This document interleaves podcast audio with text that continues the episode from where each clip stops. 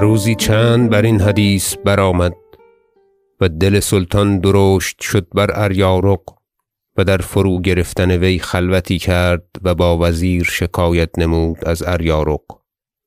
گفت حال بدانجا می‌رسد که غازی ازین تباه می‌شود و ملک چنین چیزها احتمال نکند. و روا نیست سالاران سپاه بی فرمانی کنند که فرزندان را این زهره نباشد. و فریضه شد او را فروگرفتن که چون او فروگرفته شد غازی بصلاح آید. خواجه اندرین چه گوید؟ خواجه بزرگ زمانی اندیشید پس گفت زندگانی خداوند عالم دراز باد. من سوگند دارم که در هیچ چیزی از مصالح ملک خیانت نکنم. و حدیث سالار و لشکر چیزی سخت نازک است و بپادشاه مفوض. اگر رای عالی بیند بنده را درین یک کار عفو کند و آنچه خود صواب بیند می‌کند و میفرماید. اگر بنده در چنین بابها چیزی گوید باشد که موافق رای خداوند نیفتد و دل بر من گران کند. امیر گفت خواجه خلیفه ماست و معتمدتر همه خدمتکاران. و ناچار در چنین کارها سخن با وی باید گفت. تا وی آنچه داند بازگوید و ما میشنویم. آنگاه با خویشتن بازاندازیم و آنچه از رای واجب کند میفرماییم. خواجه گفت اکنون بنده سخن بتواند گفت. زندگانی خداوند دراز باد. آنچه گفته آمد در باب اریارق آن روز که پیش آمد نصیحتی بود که بباب هندوستان کرده آمد. که ازین مرد آنجا تعدی و تهوری رفت. و نیز وی را آنجا بزرگ نامی افتاد و آن را تباه گردانید. بدانکه امیر ماضی وی را بخواند و وی در رفتن کاهلی و سستی نمود و آن را تأویلها نهاد. و امیر محمد وی را بخواند وی نیز نرفت و جواب داد که ولی عهد پدر امیر مسعود است. اگر وی رضا دهد بنشستن برادر و از عراق قصد غزنین نکند آنگاه وی بخدمت آید. و چون نام خداوند بشنود و بنده آنچه گفتنی بود بگفت با بنده بیامد. و تا اینجاست نشنودستم که از وی تهوری و بی طاعتی آمد که بدان دل مشغول باید داشت.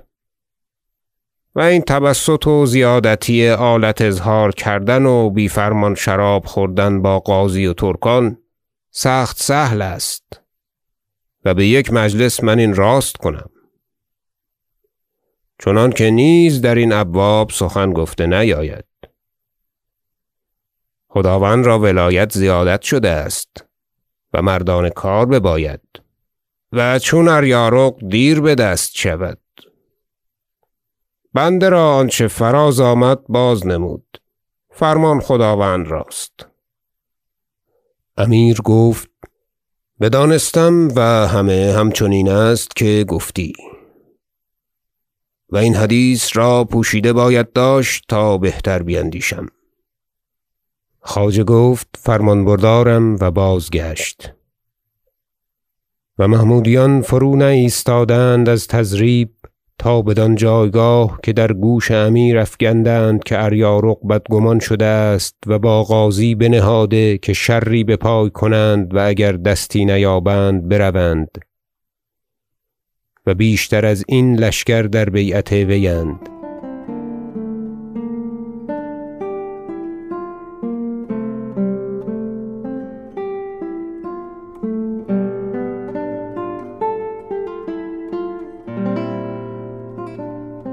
روزی امیر بار داد و همه مردم جمع شدند و چون بار بشکست امیر فرمود مروید که شراب خواهیم خورد. و خواجه بزرگ و عارض و صاحب دیوان رسالت نیز بنشستند و خوانچه ها آوردن گرفتند. پیش امیر بر تخت یکی و پیش قاضی و پیش اریارق یکی و پیش عارض بوسهل زوزنی و بونصر مشکان یکی. پیش ندیمان هر دو تن را یکی. و بوالقاسم کثیر برسم ندیمان می نشست. و لاگشته و رشته فرموده بودند بیاوردند سخت بسیار. پس این بزرگان چون نان بخوردند برخاستند و بطارم دیوان باز آمدند و بنشستند و دست بشستند. و خواجه بزرگ هر دو سالار را بستود و نیکویی گفت. ایشان گفتند از خداوند همه دلگرمی و نواخت است و ما جانها فدای خدمت داریم. ولکن دل ما را مشغول می دارند و ندانیم تا چه باید کرد. خواجه گفت این سوداست و خیالی باطل.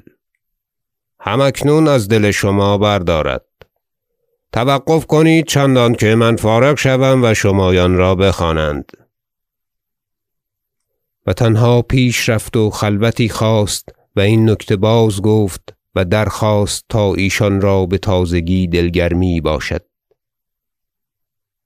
آنگاه رای خداوند راست در آنچه بیند و فرماید. امیر گفت بدانستم. و همه قوم را باز خواندند و مطربان بیامدند و دست بکار بردند و نشاط بالا گرفت و هر حدیثی می‌رفت.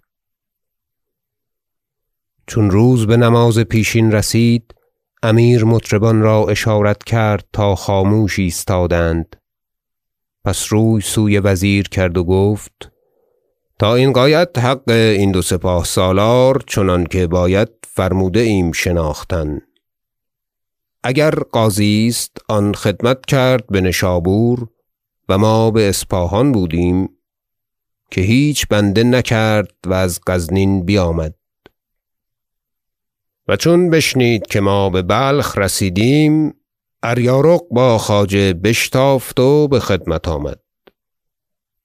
و می شنویم که تنی چند بباب ایشان حسد می نمایند و ژاژ می خایند.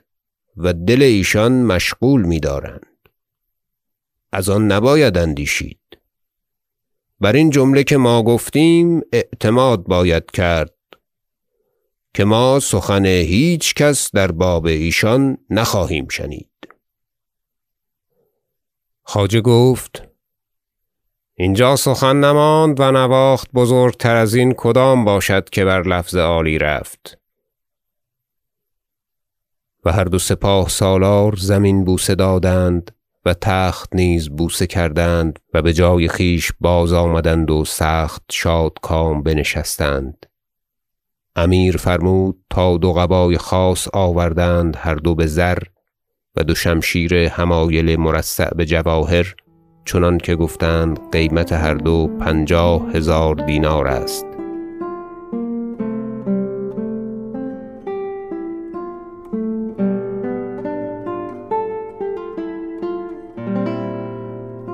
دیگر باره هر دو را پیش خواند و فرمود تا قباها هر دو پس پشت ایشان کردند و بدست خویش ببستند. و امیر بدست خود حمایل در گردن ایشان افگند و دست و تخت و زمین بوسه دادند و بازگشتند و برنشستند. و برفتند همه مرتبه داران درگاه با ایشان تا بجایگاه خود باز شدند. و مرا که بوالفضلم این روز نوبت بود. این همه دیدم و بر تقویم این سال تعلیق کردم. پس از بازگشتن ایشان امیر فرمود دو مجلس خانه زرین با صراحیهای پر شراب و نقلدانها و نرگسدانها راست کردند دو سالار را. و بوالحسن کرجی ندیم را گفت بر سپاه سالار غازی رو و این را بر اثر تو آرند و سه مطرب خاص با تو آیند و بگوی که از مجلس ما ناتمام بازگشتی. با ندیمان شراب خور با سماع مطربان. و سه مطرب با وی رفتند و فراشان این کرامات برداشتند و مظفر ندیم را مثال داد تا به سه مطرب و آن کرامات سوی اریارق رفت. و خواجه فصلی چند درین باب سخن گفت چنانکه او دانستی گفت. و نزدیک نماز دیگر بازگشت. و دیگران نیز بازگشتن گرفتند و امیر تا نزدیک شام ببود پس برخاست و گرم در سرای رفت.